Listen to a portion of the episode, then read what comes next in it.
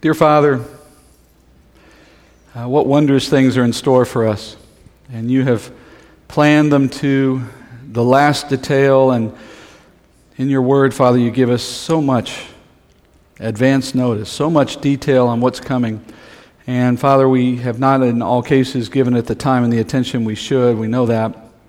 But we're here and we're ready, Father. So help us understand where you're going and where you're taking us and where you're taking the world. And let us be uh, better ambassadors for what we learned tonight. I pray this in Jesus' name. Amen. All right. Welcome back, friends. We begin our examination tonight into the events of Daniel's 70th seven, which is better known, of course, as tribulation, which is what we've been leading up to now for the last several weeks. This is a period of history that is the culminating period of the age that we are now a part of. And in this period of history, which is yet to unfold, the Lord's going to carry out a series of, uh, I guess, world shaking judgments. And the screen you see behind me now is the summary, really, of what we have done in the last, what, two months of time? So, up until tonight, we've gone through as much background as I think you need to get into the last seven, Daniel's 70th seven. And according to Daniel 9, when we studied there, we learned that this last period, which up there, as you see on the screen, is that hashed red area under the last seven of Daniel's 77s. Daniel 9 told us last week, and as well Leviticus told us last week, that this is focused on the Jewish nation. That that seven year period has to happen because of Israel and because of the covenant that God established with Israel. And so, as you might expect, a lot of what you know in the Bible about that seven year period is found in the Old Testament. And, of course, some in the New as well. And in the Old Testament, you find the prophets of Israel repeatedly warning them that there would be a coming period of judgment, that it would bring the, the nation essentially to its knees and then ultimately to Christ. And in fact, that's its real purpose. This last seven of Daniel's 77s is meant to bring the nation of Israel to a recognition that Jesus was and is their Messiah. And as we prepare to enter into this part of the book, uh, I want to remind you of how we got here just for a moment. That is, I want you to remember what we learned leading into this moment that tribulation is the final seven years of this age and the last period of this history before we get to Christ's second coming in the kingdom. And that's the red area up there. And that told us that the second coming of Christ cannot be imminent. Not until you get to the end of the seven years of this point of tribulation. Until you get to the end of that, Christ's second coming can't happen. So there is no doubt that his second coming is not around the corner. And then we learned that the church's time on earth would end prior to the beginning of those events. And the end of the church is the unknown that Jesus said you cannot know the day and the hour of. That's the thing that is always imminent. That's the thing that not even the Son knows, he said, only the Father. So when people have often, as you might have heard, I'm sure, thrown around, oh, you can't know the end, you can't know the end, that just shows you how little they know. Because what they're saying effectively is, it's all unknowable, and I'm so confused I couldn't tell you what's what. What you now know is, well, it depends on which end you're talking about, friend. If you're talking about the end of this age, when Christ returns, oh, we can know that very definitively from a certain point. If you're asking when the church is going to be removed, you're absolutely right. We don't know. That's why we're to be always ready. You see, it just depends on what you're talking about. We went through that. And then as we learned that the church is leaving sometime prior to the beginning of that seven year period, for among other reasons, because as the book of Revelation showed us in its outline, the times that are, the church age, gives way to the things after these things, which is the time of tribulation and beyond. And so, as we look at this connection now for a moment, we learn that the events that are appointed for Israel in the tribulation are not appointed for the church. We are not appointed to that wrath, they are. And so we don't take part in it. And secondly, or thirdly, we're not a party to the covenant which mandates the tribulation. The old covenant is what mandates that a tribulation should happen. And you are not party to that covenant, and so it does not apply to us as the church. And then finally, we saw John in heaven in chapters 4 and 5 witnessing Jesus present with all the church there, having received their rewards and their new bodies. And as he's there with Jesus, he's opening the scroll, And that land deed that he opens is his opportunity, his right to judge who shall possess the land of Israel and the world, for that matter, in the kingdom. And the opening of that scroll is what drives the events of the tribulation forward. And those are the events in chapters 6 through 18. So we have the things that are, we have the church removed, we have the things that then are reserved for Israel, which are the things after the times that are. And then we have the scroll that, as it's opened, will drive forward the events of those seven years. All right? That's what we've done up to this point. Now, we've already learned that the timing of his second coming can be known precisely because as you see up there on, or behind me, I guess, you see it says the covenant being made. That was a specific reference in Daniel chapter 9 with regard to how the beginning of that last seven begins. And I want to zoom in on that little moment for just today and going forward for a while.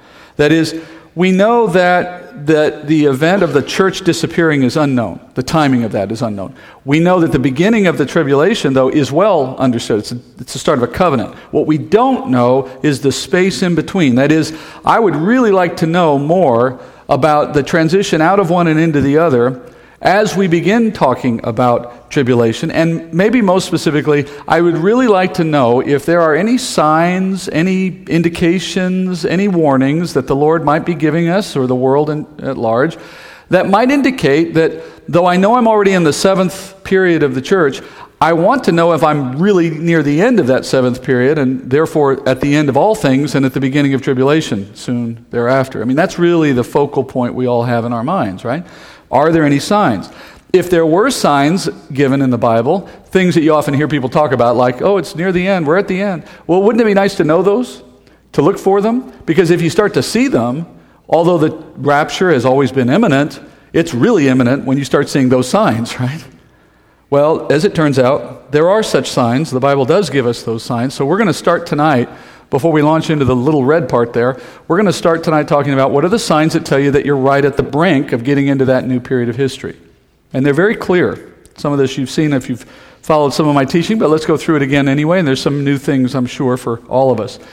It comes out of the Olivet Discourse, which is a passage in Luke 21, Matthew uh, 24, also in Mark, which Jesus uh, gives to the disciples in answer to a series of questions. So we're going to go through what they asked him. Not all of what he does here, because uh, we have some of this reserved for later in our study, but a couple of things tonight that we need to cover. And it starts in Matthew 24, verse 1. Jesus came out from the temple and was going away when his disciples came up to point out the temple buildings to him.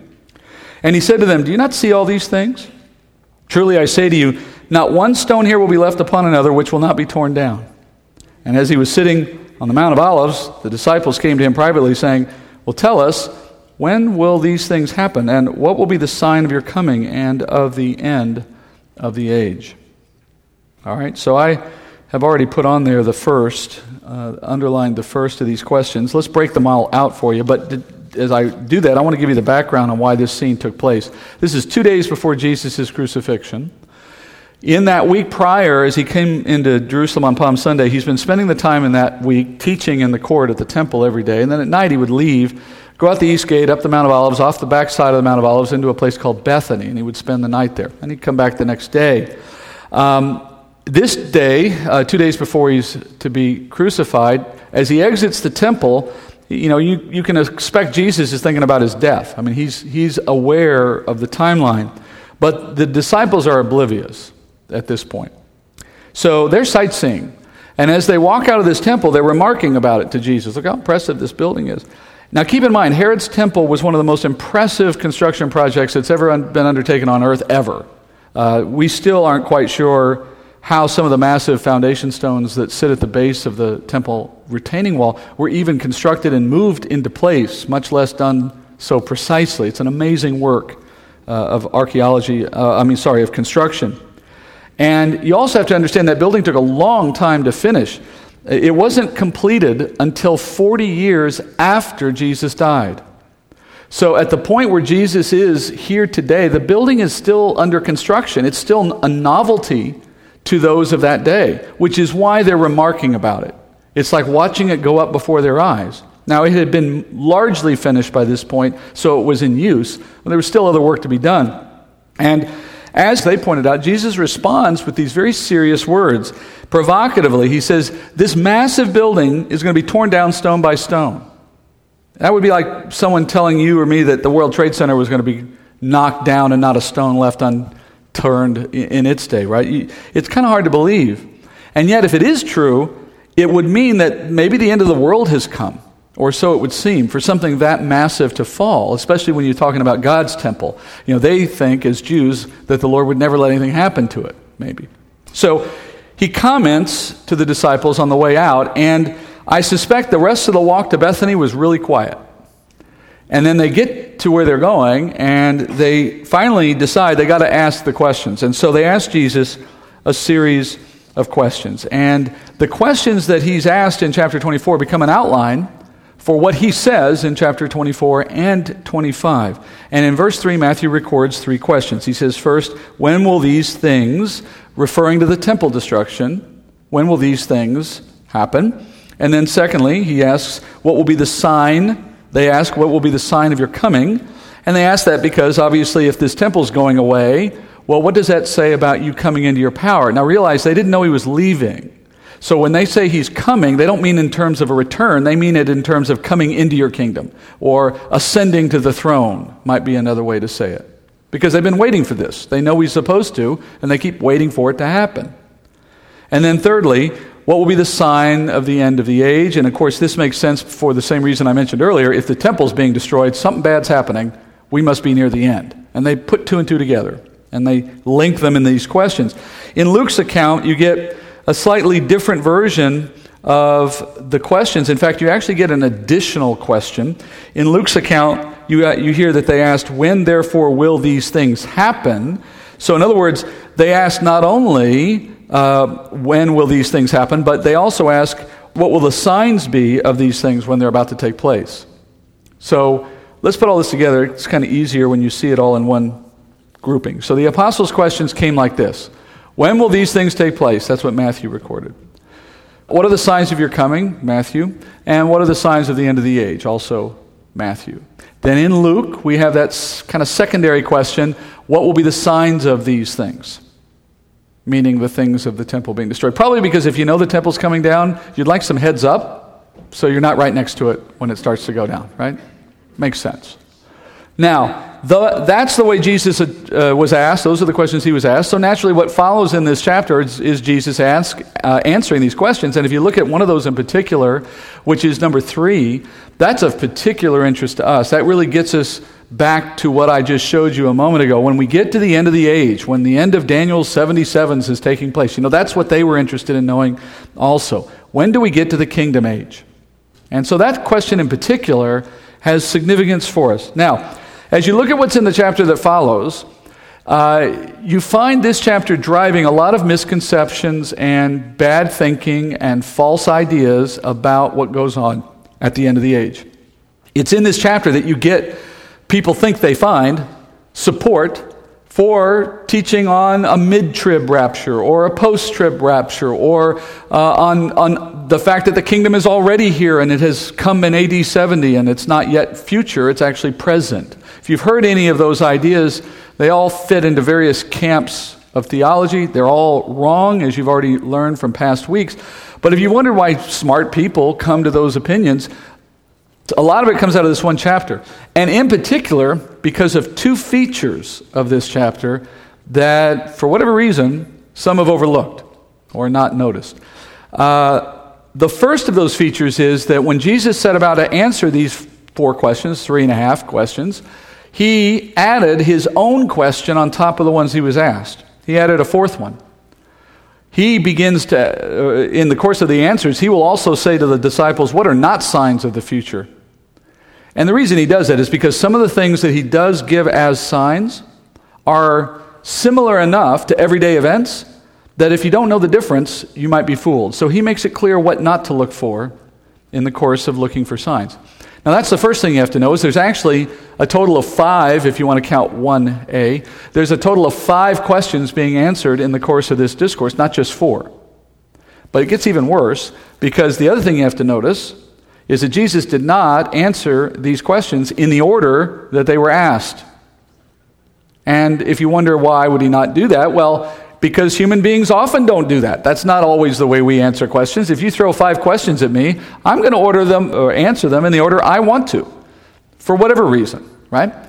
Jesus had a reason. So let me show you the order in which he answers these questions. Keep an eye on the slide. All right? If you don't know that that's what he's doing, think about what kind of confusion that introduces. You think, for example, that he's, asked, he's answering question number one when he's actually on number four. Then you think he's on number two when he's actually on number three. So you start assigning his answer to the wrong question and you get your eschatology completely jumbled up. Welcome to the modern church. How do we fix this? Well, it's a lot easier than you might think. It's just observation. It's always observation. It's always careful observation in context. Why do I know that these are the ways in which he actually did it? Because if you look at the answers with me, as you will here in a minute, you'll see it plainly for yourself. Now, I'm not going to do all of these tonight because that's not the point of tonight. Tonight, the focus is on that bit of time between when we know the church disappears and when the tribulation is about to start. That overlapping period there, are there signs that tell us we're approaching that period of history? That really comes in just the very first two of these. That is, what are not signs and what are signs of the end of the age. The ones below that, numbers 1, 1a, and 2, don't apply tonight. We'll do those later in a future uh, study as we need to. All right? So, what we need to do tonight is we need to look at the answers that he gives to those first two, beginning with the one that he chose to give us, which is what are not signs that we're near the end. All right, that's what we're going to do first. And that comes out of Matthew 24, next verse, verse 4. Jesus answered and said to them, See to it that no one misleads you, for many will come in my name, saying, I am the Christ, and will mislead many. And you will hear of wars and rumors of wars. See that you are not frightened, for those things must take place, but that is not yet the end. So, his first warning, and let me show you the, the Luke passage just as a comparison. I'm not going to do this through the whole of it, but just as a opportunity here. Luke, covering the same thing, says this See to that you're not misled, for many will come in my name, saying, I am he, and the time is near. Do not go after them. Same thing. And he says, When you hear of wars and disturbances, do not be terrified, for these things must take place first, but the end does not follow immediately. Or, in other words, these are not signs. Okay? So, uh, there is always going to be these things, and that means they are not a meaningful thing to concern yourself with. Um, first of all, you're going to have people who come saying they are Jesus. They didn't wait till the end to start saying that. They've been saying it right up front from the very beginning. This is something that you've seen time and time again. You can still see it today. There's people today that would tell you that they are Jesus, right? Uh, how do we know that we can always ignore somebody saying that they are Jesus? How do we know that's not true? When Jesus does come back, where will you be? With him. So there is no worry that you've missed him. All right? So that's how he can be so uh, absolutely you know, certain about this. There'll never be a way that you miss Jesus at his second coming because you accompany him. All right, so that's, that's not possible. That's why you can be so safe in, in knowing that he's not actually here. And wars are not disturbances that you need to worry about. Um, Jesus says wars and rumors of wars are going to be natural in this age, they don't mean anything. All right? So next time somebody tells you that, oh, there's a rumor of Iran and Russia uh, invading Israel, ooh, that could mean we're right near the end. That's what, well, first of all, that's wrong theology. Secondly, that's not a meaning that you're near the end at all. Wars will happen in the Middle East and elsewhere, they mean nothing. So, what does mean something then? What is a sign of the end? If these are not the end, what are the end? Well, we go back to our questions, right? He says, Let me tell you what the signs of the end of the age are. And he picks that up now in verse 7. And in verse 7, we read, oh, oh, let me back up for a second. Uh, remember, here's where you get to know why we've spent time in Daniel, why you've probably figured that out already, but here's another reason. When he said, What are signs of the end of the age? Now you know what that means, don't you? It doesn't just mean the end of all things or the end of the world. it's something very specific the end of the age of the Gentiles. When is the last of Daniel 77 going to finish? We now know exactly what they were talking about, and here's what Jesus is saying. So his answer is specific to that issue. That hashed mark red white area at the end is what they were asking about. All right, so we get to look at that. So let's go look at that particular question. For nation will rise against nation, he says, and kingdom against kingdom, and in various places there'll be famines and earthquakes, but all these things are merely the beginning of birth pangs. That's what you get. That's what Jesus gives us that says you're near the end of this age. All right, so let's take this apart. And I'm going to start with the last piece there, beginning of birth pangs, because this sets the standard really for the whole of it. We're looking at something that he compares to birth pangs. And I want to talk about birth pangs for a moment from the standpoint of what we know about real birth pangs and then apply that to what we know about the signs that he says should be coming to end the age. All right? So, birth pangs. Everyone agree with me that it's a painful experience? Being a gentleman, I'm very aware of what the pain of childbirth is like. And if you're wondering how I would be so certain about that, well, I did my homework. It's been. So, next, we know that birth pangs can be mild at first. It's possible, for example, for a woman to be in early labor and not even know it, think it's something else, or be confused by it. They're, they can come so uh, moder- moderately at first that they're not clear. Um, so, that's one of the consequences that we need to apply. The, the signs of the end of the age will be painful. They will be interrupting normal life like a childbirth does, but birth pangs stop you in your tracks and keep you from doing anything else for, for the time it takes to finish, right? And yet they can be mild at first, and so will the signs of the end of the age be. They can be mild. They can be the kind of thing that most of the world doesn't even notice, maybe doesn't even realize what they're seeing. Not unless you're really attuned to it and looking for it. But in time, they won't miss them. They get progressively worse. And as the severity increases, people start to take note. Now, keep in mind, what, what birth pangs suggests is that the convulsions of these signs repeat. So it's not like there's 50 different signs that get you to the end. There's a handful that keep repeating, getting worse as you get closer, so that people get the point. And in the way birth pangs also work, they increase in frequency, so they get closer together. Similarly, we should expect these things to start happening more and more frequently as well as more severely. But there's one other quality to childbirth that, that I think is worth noting, and it, I think it's included in this analogy. Birth pangs give way to something, they give way to new life. And ultimately, the birth pangs of what get us into the last seven of Daniel 77s ultimately brings us through that to the effect of the kingdom and Israel coming into glory and us with them. So these are the things Jesus said well, mark the end of the age signs. This is the comparison he chose. So let's think about the signs he now gives us in light of that comparison. So we go back to the passage, and the first sign he gave us was nation will rise against nation and kingdom against kingdom. Now that sounds an awful lot like war, right? It's, it's almost like Jesus is talking about the same thing he just said not to be looking for, okay? If he's going to be not contradicting himself, then we have to say there's something about nation against nation, kingdom against kingdom that's different than what he said earlier, which is wars and rumors of wars. And how are they different? Well, that answer comes out of understanding something about what the Jewish writers of Jesus' day were saying. These are quotes taken from the time of Jesus, from writing that was going on among rabbis of that day. And as they write, one in particular, Bereshit Rabbah says, Kingdom against kingdom, nation against nation is a sign that the footsteps of the Messiah are near. So when Jesus uses the term, he's using a term that was contemporary, something that people of his day knew. They had read it in the literature of the day, it had a meaning. It was essentially euphemism or uh, a turn of phrase for their day that had a very specific meaning. We have a different word for what they were trying to say. When we say nation against nation, kingdom against kingdom. What do we say? We say world war. World war. And that's what Jesus said would be a sign. That world war, or more specifically, a war that involves all nations on the planet in a common conflict, is a unique thing. It is rare. In fact, prior to the 20th century, it had never happened. Ever. And then in the 20th century, of course, we got into the first of these, World War I. And if you think about it for a moment, you might say, well, wait a minute, that's not the whole world. It was mostly just a bunch of Europeans, and we had to get in there and save them, right? As we like to think. Um, that's not true.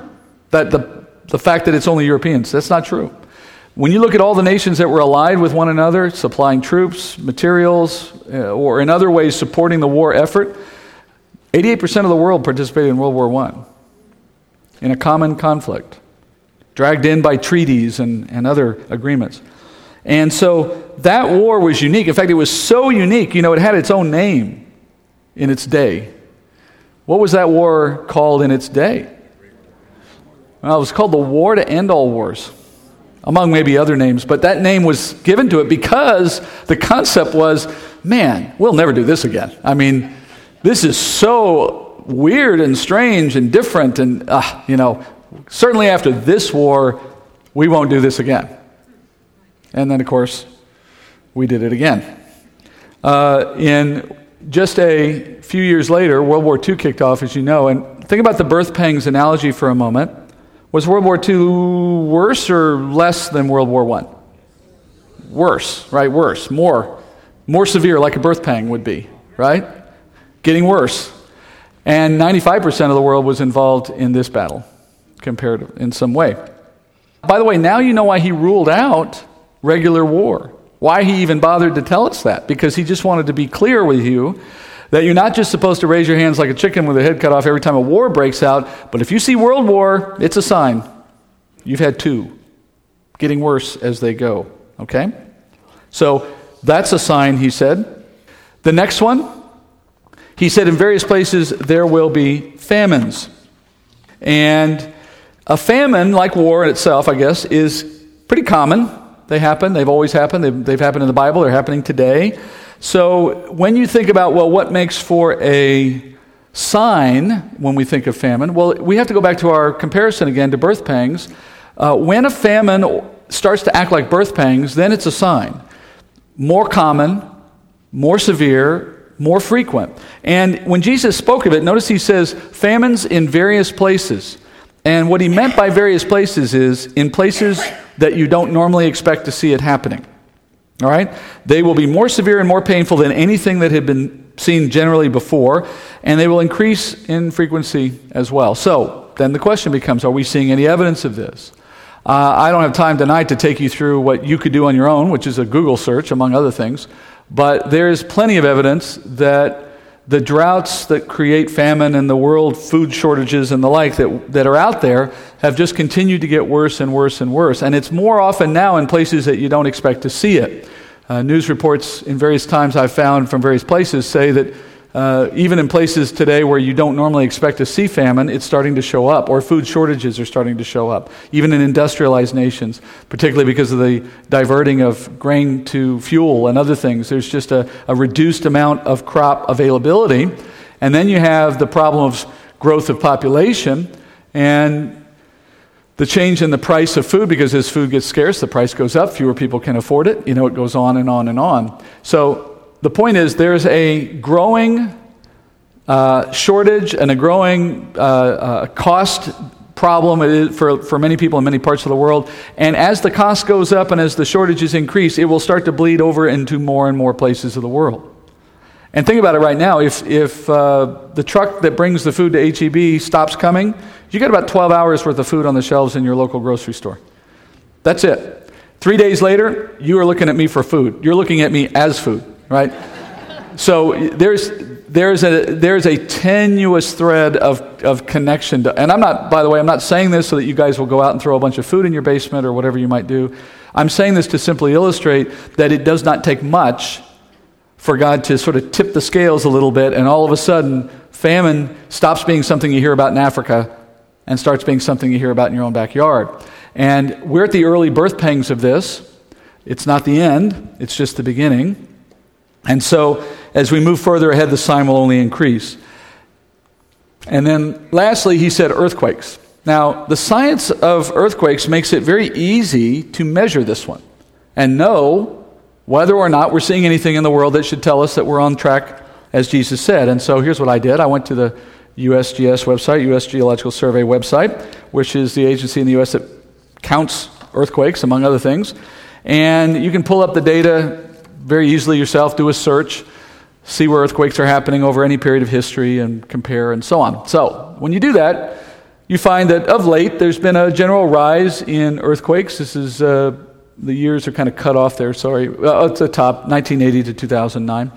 There's been a general rise, but as you dig in, it gets even more interesting. Uh, here's U.S. earthquakes for the last decade or so, going back last full decade. And look down there in the bottom right, you see that increase? And just can, look at that compared to the previous years in that decade. And if you go another step, reading about it, you start to find that this is not just a local phenomenon, not just a short term phenomenon. There's been a rapid rise in earthquakes in the U.S. over the last several years, and decade or two. Some of the highest rates ever recorded have been going on in some of these places. Um, I love some of the averages because they really show the numbers. Um, let me go back here for a second if I can pull that last one up for you. Uh, Oklahoma, you've heard about what's going on in Oklahoma, along, along with Arkansas. Uh, they can't stop shaking. I mean, basically, they see, they've seen a tremendous increase. They went from 50 a year to 1,000 a year in earthquakes in Oklahoma. And Arkansas is in there too. I love the last line scientists have no explanation for the earthquakes. All right, so these, now think about birth pangs again. These aren't 8 0 earthquakes that are leveling cities. They don't need to be yet. What they need to be is something that makes a, a, pattern that you can begin to identify and say, wait a minute, I think I know what this is, and here you have it. Uh, Oklahoma now has more earthquakes than California. Between 78 and 08, they had just two quakes of three or greater. And then as of June, this was in 2014, they had 207 of those in one year. And that trend began in 2009 with 20 quakes, and then 43, and then up to 207, and it just keeps going up. Now they get 1,000 a year.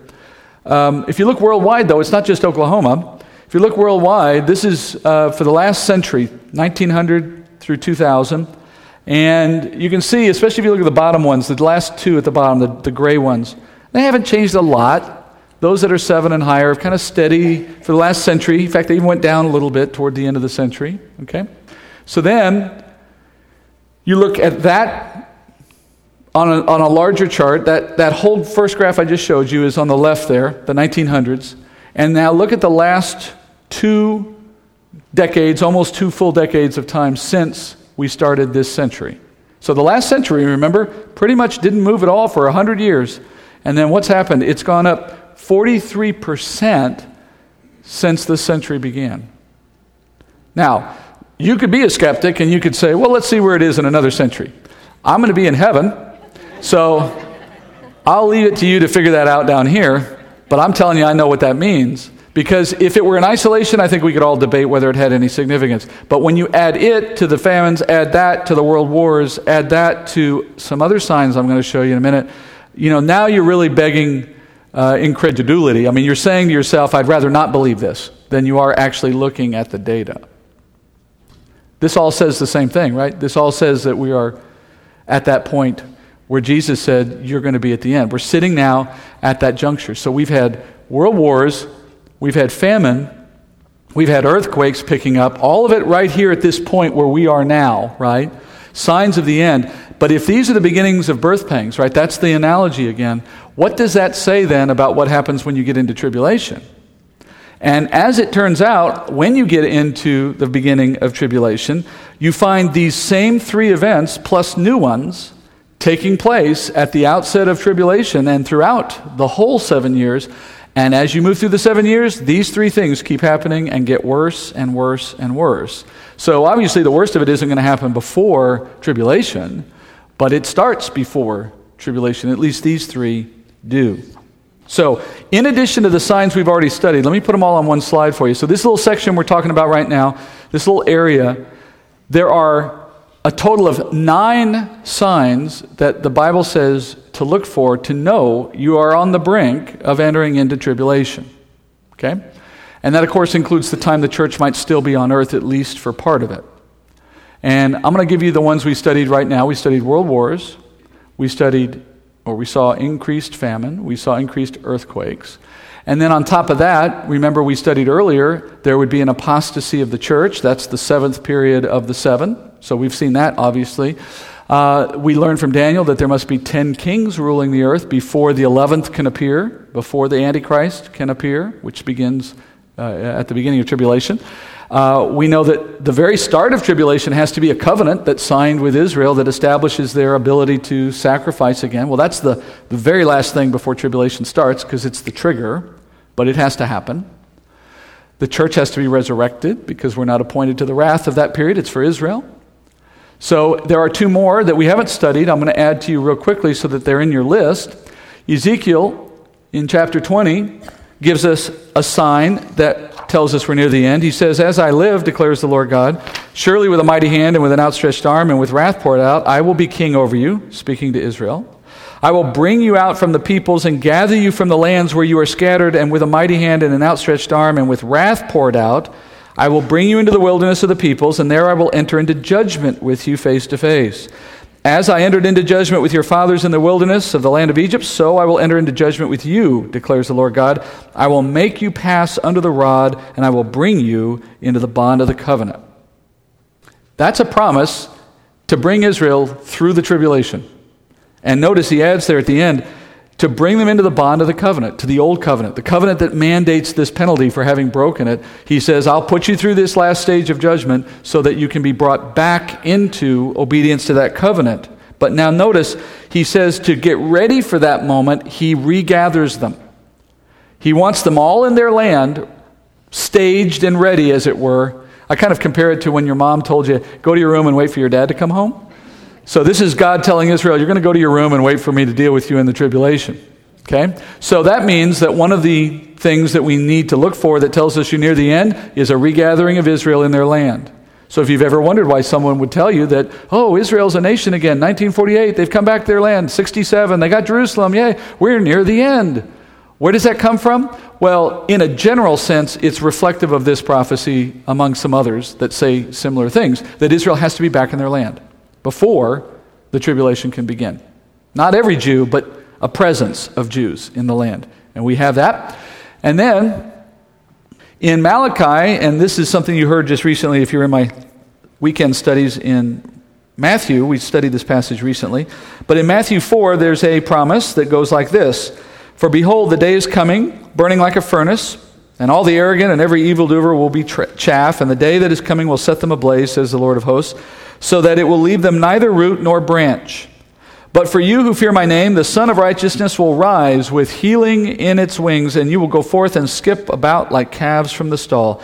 You will tread down the wicked, for they will be ashes under the soles of your feet on the day which I am preparing, says the Lord of hosts. Remember the law of Moses, my servant, even the statutes and the ordinances which I commanded him in Horeb for all Israel.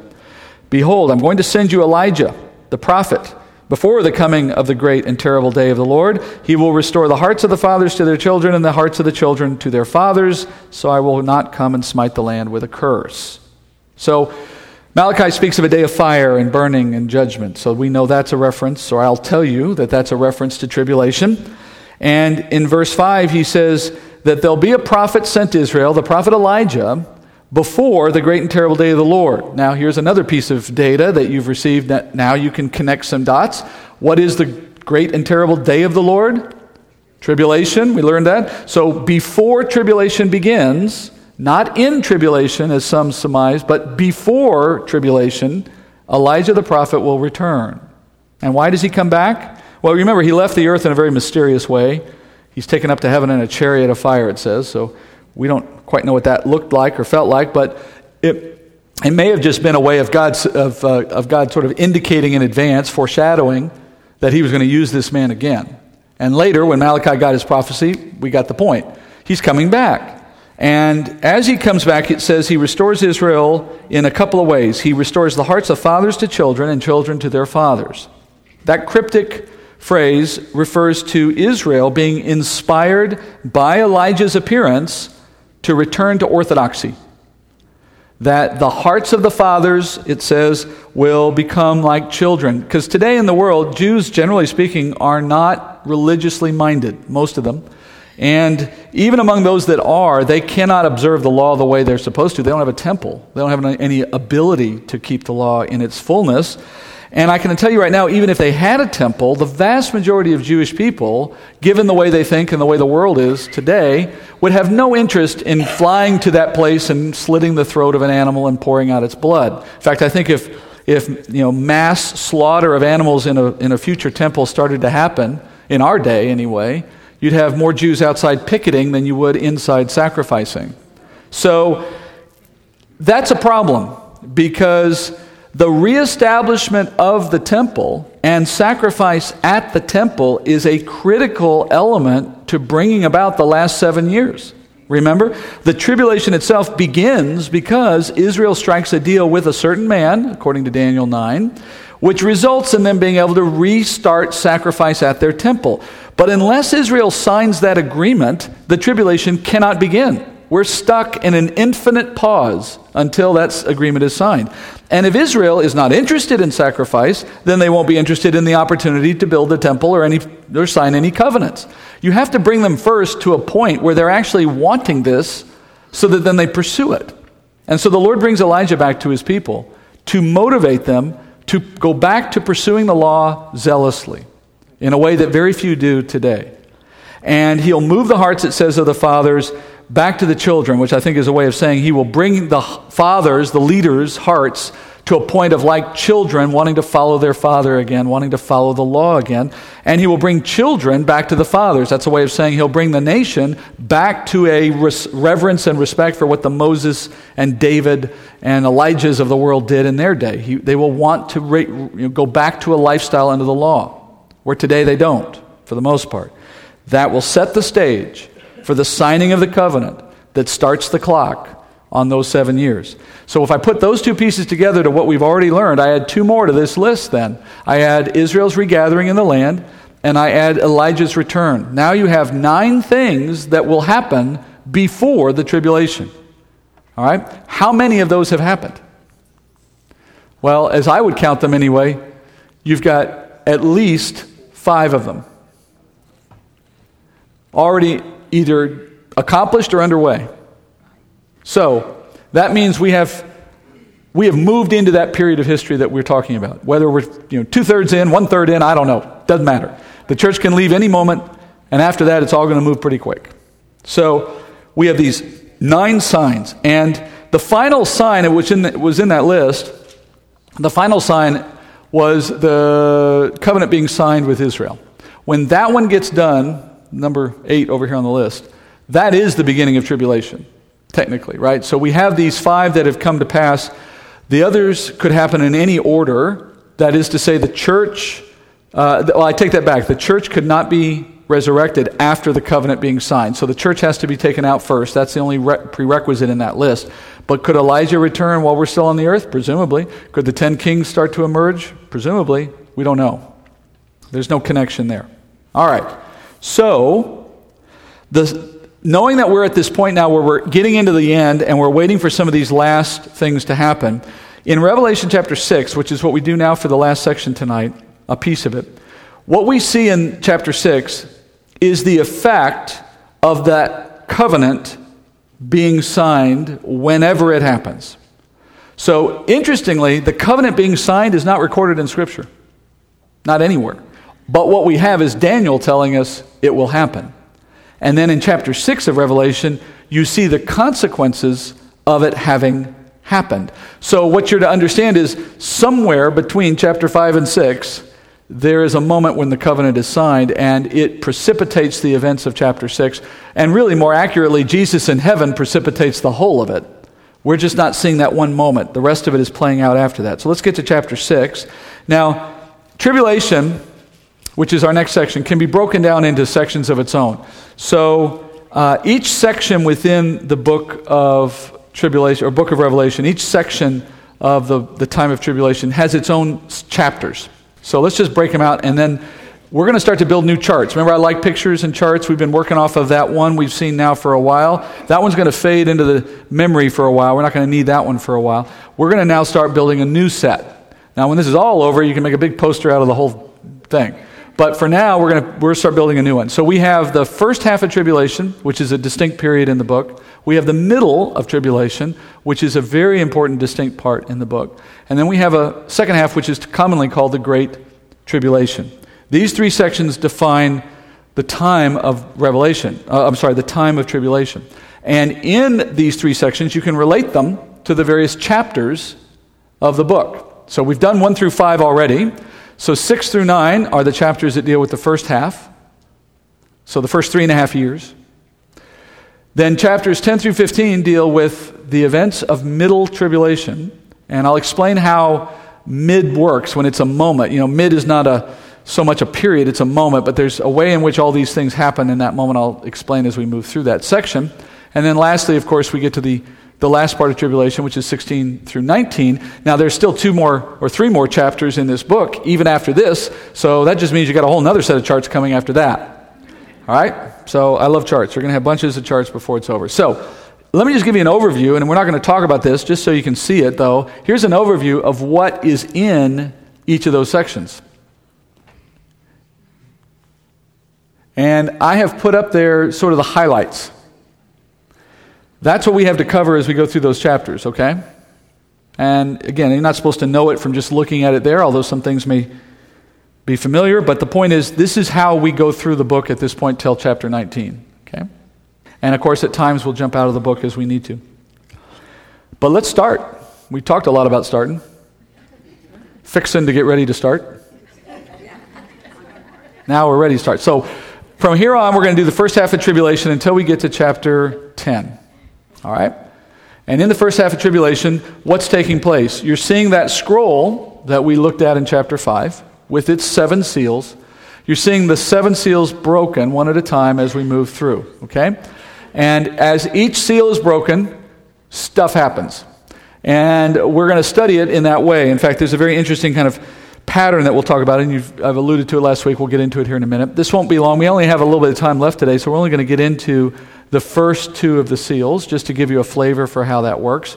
Next week, we'll finish not only all of these, but into the next chapter as well. So we'll have a, a good chunk next week. But let's just see the pattern start tonight. Chapter 6, verse 1. Then I saw when the Lamb broke one of the seven seals, and I heard one of the four living creatures saying, as with a voice of thunder, Come. I looked, and behold, a white horse, and he who sat on it had a bow, and a crown was given to him, and he went out conquering and to conquer. All right, that's the first seal. John opens six with the chapter six with the word then, kai in Greek, and it simply means this is the next thing he witnessed. Having just seen what was going on in the throne room, the next thing he sees is the lamb breaking a seal. And you have to remember a little bit about that moment. You have Jesus in the throne room. He's holding the land deed. He breaks the first of the seals. And as he breaks it, one of those four living creatures, one of the cherubim around the throne, tells John, Come. And what that word refers to in its context is look away from your immediate surroundings and look to the earth. And we'll see this pattern over and over again. Something will happen in the heavenly realm, and then John will be told to come or look and as he does, he will see something on the earth. And this is the common pattern for what will happen throughout all of the judgments. He is witness to events in heaven and then to events on earth. He's been transported there in a vision. So he's getting the chance to see both in a way that's not possible otherwise. All right? So the opening of the first seals show a series of things happening. And I'm going to group the first four. We're going to look at them all together next week in a summary. But just for your sake tonight, the first four are linked. The first four seals are linked. They are seals in which at each turn a, there's an appearing of a different horse with a rider on the horse. Each horse is a different color, and each horse has a different effect on the earth. And these four horses and their associated riders are commonly referred to as the four horsemen of the apocalypse. Okay? There is no reason to doubt that John saw horses. I'm not saying he didn't. But it's also apparent as you look at what goes on in the text that these horses are symbolic. That is, John was shown something which he saw, but its meaning was intended to be symbolic. It was intended to convey a larger meaning than could be conveyed with anything other than a symbol. So, the variation in color and the description of what these horses and their riders do are telling us something about what's happening on the earth in a bigger way, in, in, in a larger way. All right? So let's look at the first horse. John says it's white. And it, in case you didn't know what a, a white horse looks like, I just gave you one. It carries an unnamed rider. I didn't put any rider up there. Notice it's addressed, he, the, the rider is just called he. And you know, when you use a pronoun like that, you'd assume that somebody knows who you're talking about, right? So the last time there was an unnamed he, that's been mentioned in the context of an apocalyptic passage was when we were at the end of chapter 9 of Daniel. Remember? In Daniel 9:27, uh, I'm going to zip past this for a second. In Daniel 9:27 it says, "And he will make a firm covenant with the many for one week." Remember that? And we were stuck at that time saying, "Why does he just throw out a he? Why didn't he tell us who it is?" Well, in that context, it's because it references back to a prince of the people who destroy the temple. Or another way to say it is the one who comes in, leader, in leading the world at the end, the little horn of Daniel. So that told us it was the Antichrist. He's the one who makes this covenant. And it would seem as though, in, in the context of, of, Revelation 6, we're still talking about he again because the point is you're supposed to connect the dots. You know, if you know your Bible, that chapter 6 is the beginning of the last seven of Daniel's 77s. You would know that if you knew what everything, everything we just studied, right? So the expectation of Scripture is, like I told you on night one, the expectation is you didn't start reading Revelation without the other 65 books in mind. If you understand the other books, particularly Daniel, and you get to this book, you're already in the right frame of mind. You already know. You're looking at the last 70th, or the last seven, the 70th seven, the one that's being talked about right here, one week. You know that. You know that's where you are in history right now. And so you're looking for the He because Daniel told you there would be a He. And you come to Daniel to John chapter or Revelation chapter 6 and John says He. Now, here again, if you don't know the rest of the Bible, you think somebody's just pulling that out of thin air. If you understand what Daniel's told you and how it relates to Revelation, you're already there. You figured it out already because it's the natural connection. And that tells us, that knowledge tells us you've got a rider on a horse representing the man that we've been waiting for who starts the tribulation by his brokering of a covenant. He's riding a white horse and he's carrying a bow and he's wearing a crown. Now, a white horse, typically white horses were reserved for leaders, military leaders, prominent political leaders, even royalty. And a bow, uh, it's an instrument of war, but it's notable that, that John doesn't mention arrows. And the fact that he doesn't would seem to suggest that the man doesn't have any. It's like a guy with a gun without any bullets. And now, if someone waves a gun at you, even if they don't have bullets in it, you don't necessarily know that and you're going to take it seriously and you're going to be threatened regardless, right? So if you're persuaded to comply, even though that person lacked the firepower to carry through on their threat, nonetheless, it still had an effect. So in this case, it looks like the man having just a bow would suggest he threatens harm, he makes overtures, he just doesn't have the means to carry it out yet. But it's still effective at persuading or intimidating. He has a crown. It's in Greek Stephanos. Remember, that's the crown type that represents an achievement, an award. It's not a diadem, which is the crown that a king received because of their natural right to receive it upon birth. So this is not a man of royalty. This is not a man who was a king. Remember, Daniel said there'd be 10 kings to rule the planet before the Antichrist emerged, but he would not be one of them. He would be an 11th. So he has a, a, a, a, crown, but it's not one of royal power, it's one of accomplishment. That might suggest he's either a military man or a political leader of some kind who has some base of power. It's just not organic, it's not something he had from birth. And so at the very outset of tribulation, the very first seal results in the setting loose of a man on the earth who goes forth, it says, conquering and to conquer. That's what we read in. Um, put the text back up there for you. He goes out conquering and to conquer. What do we make of that phrase? Well, going out just implies the world at large. Uh, conquering and to conquer would imply that he's, sought, he's seeking control, he's seeking to defeat, but it takes time. It's a process. It's not as though he appeared and in the first seal he's done. This is the first seal of a period of time in which he has to do his work. And by the way, that also fits some of the things we've also learned about this man from other chapters in Daniel. And so, what we're going to start to see now is the following acts of the seals as they continue to be opened simply pull him along that path of accomplishment that this seal says he's about to undertake. He's about to go conquer. He's got a bow, but he's looking for his arrows, so to speak. He's ready to come on the scene and make a mark. He just hasn't come to, into the fullness of his power yet. And that won't finish for a time.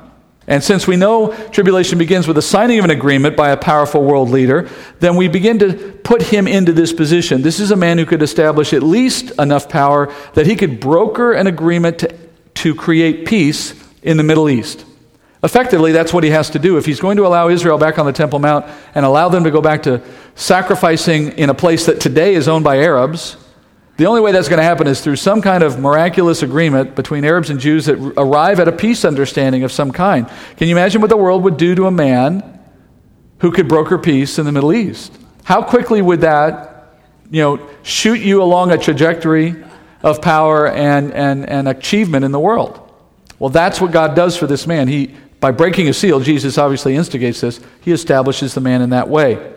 Um, what do we know about this guy? Well, we know from Daniel 9:26 that he comes from the same people as those who destroyed the temple in AD 70. That's what Daniel is told. The prince of the people, or the people of the prince who is to come. So the prince who is to come is the Antichrist and the people of that prince will destroy the city and the sanctuary in AD 70. Well, the problem that presents for us is we know the Roman army did that destruction. So, what does it say that the Antichrist will come out of the Romans? Doesn't tell us much today because the Romans don't exist as a people group in the same way that they did then. So, really, we're left with little more than saying he must be a Gentile. Because you could say he could be European, but then again, North Americans came from Europeans. I mean, Australians came from North. I mean, where do you stop? At some point, it just becomes a game. The only sure thing I can tell you is he's not Jewish. Because he has to come from the people who destroyed the Jewish temple, and the Jews didn't do that. So he's a Gentile of some kind, maybe European, maybe Middle Eastern, who knows. And that man's launch of career is when Jesus breaks the first seal. Now, what else can we learn about him? Well, we can run through a couple things. Uh, I want to talk about what the Antichrist means generally. John says first in 1 John 2.22 that who is a liar but the one who denies that Jesus is the Christ? This is the Antichrist, the one who denies the Father and the Son. John sets forth a very simple principle. Anyone who denies Jesus as Lord is an Antichrist of sorts. They are a, a, type of the Antichrist in the sense that what is an Antichrist all about? Opposing Christ. That's what we mean by Antichrist. O- opposing Christ. So John says, This is the Antichrist, the one who denies the Father and the Son.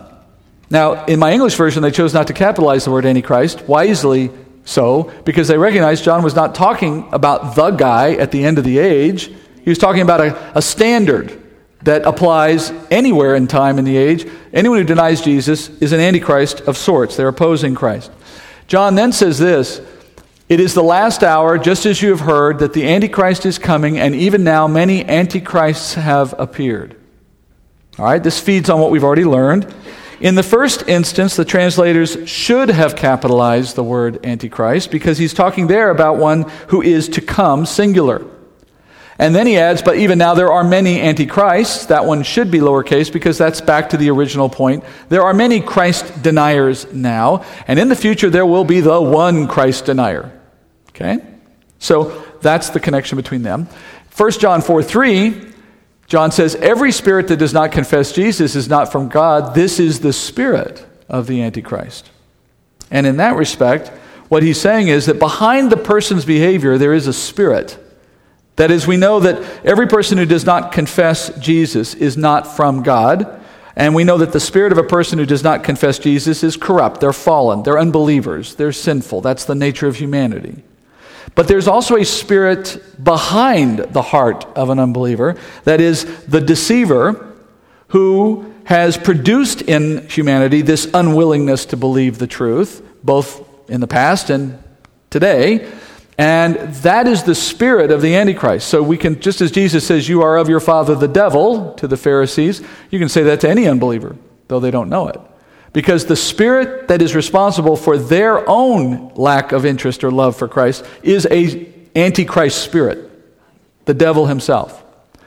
And to put all this together in 2 John 7, he says this For many deceivers have gone out into the world, those who do not acknowledge Jesus Christ as coming in the flesh.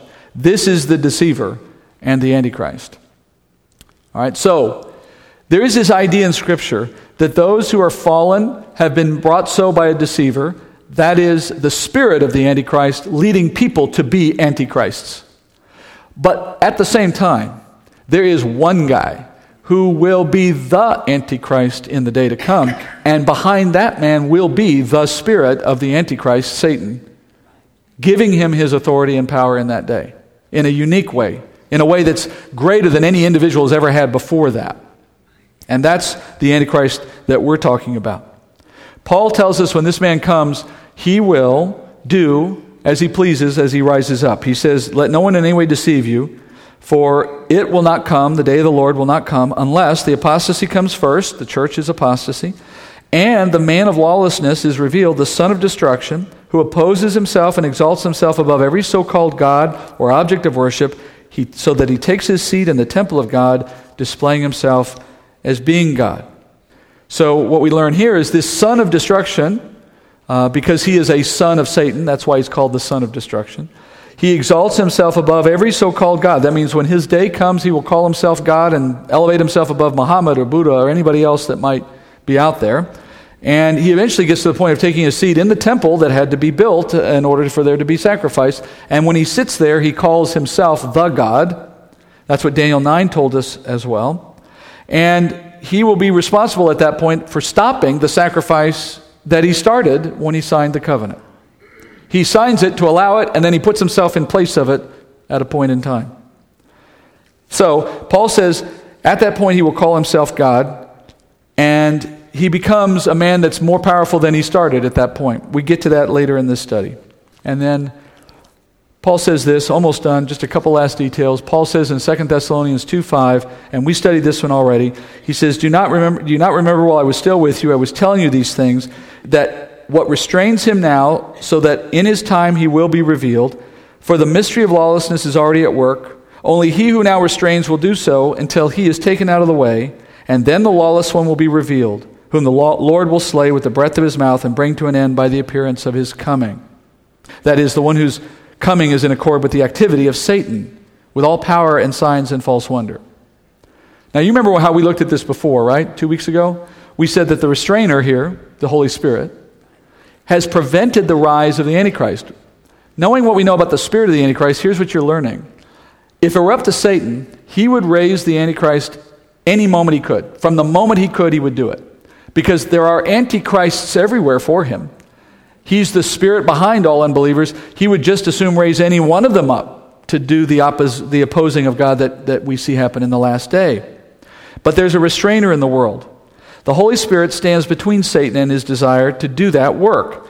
And God's purpose in causing his spirit to indwell the believer during the church age is at least partly responsible for holding back Satan. So that prior to our removal, here, here again, another reason why the church must be off the earth before the start of the tribulation, because we hold back its start, effectively. It's Satan cannot have, before, before the church is removed, Satan does not have the freedom to do what he wants. Why? Well, here's why that's true. First of all, go back to before Jesus appeared. John said earlier, You know that it is now the last hour because antichrists have appeared. Why is that a sign that we're in the last days? Because before Jesus was known to be Christ, you could not be an, an opposer to Jesus. If you go back to David's time, Solomon's time, Abraham's time, you couldn't be an antichrist because you didn't know who the Christ was. You can't oppose him until you know him. So until Jesus was revealed to be the Christ, no one could be an antichrist. They could just oppose God in a more general sense. Now that Christ has been revealed, now you can have antichrists. And that's how you know you're at the end because the Christ has been revealed. We're at the last days. Now, if Satan wants to rise up and lead the world to follow an antichrist, what stands in his way? A world of people who know who the real Christ is and won't follow the wrong one. He can't get his start in a world that is fixed on the right one and knows the difference. But when all who know the right one, every single person who knows the right one, is gone, now there's nothing holding him back from leading them to worship something in place of Christ.